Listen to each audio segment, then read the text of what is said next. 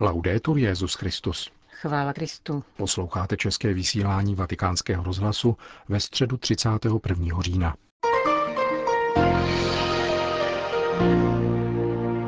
Na svatopetrském náměstí se dopoledne sešlo asi 20 tisíc lidí na generální audienci svatého otce. Zahájilo ji čtení z listu Efezanum, ve kterém svatý Pavel prohlašuje, že manželský svazek je velikým tajemstvím vztahu Krista a církve. Papež František pokračoval v cyklu katechezí věnovaných desateru a v kontextu šestého přikázání mluvil o snubním povolání, které se týká každého člověka a naplňuje se v Kristu.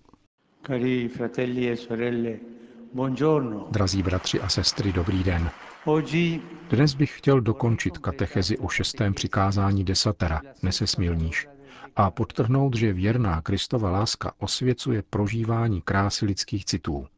Naše citová dimenze je totiž povolána k lásce, projevující se věrností, vlídností a slitováním. Toto je velice důležité, že totiž láska se projevuje věrností, vlídností a slitováním. Netřeba ovšem opomíjet, že se toto přikázání vztahuje výslovně k manželské věrnosti a proto je dobré zamyslet se hlouběji nad jeho snubním významem. Questo brano della scrittura Dnešní úryvek z písma z listu svatého Pavla je revoluční. Myšlenka, že manžel má mít svoji manželku rád, jako Kristus miluje církev, je v rámci tehdejší antropologie revoluční. Představuje možná to nejrevolučnější, co bylo o manželství v kontextu lásky řečeno. Můžeme se ptát, komu je toto přikázání věrnosti určeno. Pouze manželům? Ve skutečnosti je pro všechny, je to otcovské slovo Boha, adresované každému muži a ženě. Připomeňme, že cesta lidského zrání je cestou lásky a vede od přijímání péče ke schopnosti prokazovat péči, od přijímání života ke schopnosti život předávat. Stát se dospělými muži a ženami znamená naučit se žít snubní a rodičovské vlohy, které se projevují v různých životních situacích, jako schopnost vzít na sebe břímě někoho druhého a mít jej rád bez dvojakosti. Jde tedy o globální schopnost člověka, který dovede přijmout realitu a umí navázat hluboký vztah s druhými. Chi dunque l'adultero, il lussurioso, l'infedele è una persona immatura, kdo je tedy cizoložník, smilník a nevěrník? Je to nezralý člověk, který si ponechává svůj život a interpretuje situace na základě vlastního blahobytu a uspokojení. K manželství proto nestačí mít svatbu. Je zapotřebí vydat se cestou od já k my. Od solového přemýšlení k přemýšlení ve dvou. Od života osamoceného k životu ve dvou. Je to krásná cesta. Krásná. Dokážeme-li se zbavovat sebestřednosti, pak se každý čin stává snubním. Pracujeme, mluvíme, rozhodujeme a setkáváme se s druhými v postoji vlídnosti a obětavosti. Můžeme tuto perspektivu rozšířit a říci, že každé křesťanské povolání je v tomto smyslu snubní. Kněžství proto, že je v Kristu a v církvi služebným povoláním ve vztahu ke společenství, a to s veškerou sympatií, konkrétní péčí a moudrostí, jež dává pán. Církev nepotřebuje aspiranty na roli kněžství. Ti nejsou k ničemu a lépe je zůstanou-li doma. Avšak potřebuje muže, jejichž srdce se dotknul duch svatý bezvýhradnou láskou ke Kristově nevěstě. V kněžství se prokazuje láska božímu lidu zcela otcovsky a laskavě, silou ženicha a otce – tak také zasvěcené panenství, panictví v Kristu, prožívá věrně a radostně snubní a plodný vztah mateřství a otcovství. Ripeto, ogni vocazione cristiana è sponsale. Opakuji, každé křesťanské povolání je snubní, protože je plodem svazku lásky, v níž jsme všichni znovu zrozeni, svazku lásky s Kristem, jak připomněl úryvek ze svatého Pavla přečtený v úvodu. Na základě jeho věrnosti, jeho laskavosti, jeho velkodušnosti s vírou hledíme na manželství a na každé povolání a chápeme tak plný smysl sexuality. Lidské stvoření ve své nerozlučné jednotě ducha i těla a ve své mužsko-ženské polaritě je velmi dobré a předurčené k prokazování a přijímání lásky. Lidské tělo není nástroj rozkoše, nýbrž místo našeho povolání k lásce a v autentické lásce není místo pro smilstvo a jeho povrchnost. Muži a ženy zasluhují více. Šesté přikázání nese smilníš, byť v negativní formě, nás tedy orientuje k našemu původnímu povolání, to znamená k plné a věrné snubní lásce, kterou nám zjevil a daroval Ježíš Kristus. Fedele, che Gesù Cristo ci ha rivelato e donato. Grazie. To byla katecheze svatého otce. V závěru generální audience obrátil papež pozornost k nadcházejícím dnům liturgického kalendáře. Na zítřek připadá slavnost všech svatých a pozítří je vzpomínka na všechny věrné zemřelé. Svědectví víry těch, kteří nás předešli, ať v nás posílí jistotu, že Bůh provází životem každého, nikdy nikoho neponechává samotného a chce, abychom všichni byli svatí, jako je svatý On. E vuole che tutti siamo santi come Lui è santo. Po společné modlitbě odčenáš Petrův nástupce všem požehnal. Domino hoviscum. Et cum spiritu tuo. Sit nomen Domini benedictum. Ex hoc nunc et usque in seculum. Aiutorium nostrum in nomine Domini. Qui feci celum et terram. Benedicat vos omnipotens Deus, Pater, et Filius, et Spiritus Sanctus. Amen. Další zprávy. Před zahájením generální audience papež František přijal v salonku Auli Pavla VI. delegaci americké biblické společnosti. Její členové se sjeli do Říma na výroční setkání, tentokrát na téma Moc božího slova. Proměňovat lidský život skrze boží slovo. To je hlavní úkol americké biblické společnosti zakotvený v jejich statutech. Papež František se dnes obrátil ke čtyřicítce členů její administrativní rady a povzbudil je, aby pokračovali v tomto duchu.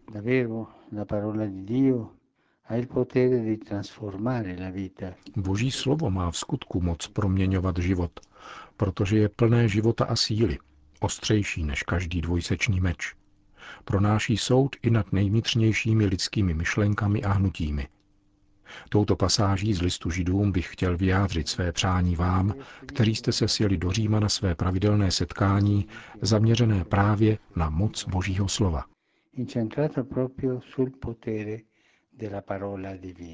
Boží slovo, pokračoval papež František, je živé a mocné. Skrze ně Bůh stvořil svět. Svým slovem Ježíš vrátil život vyhaslým srdcím.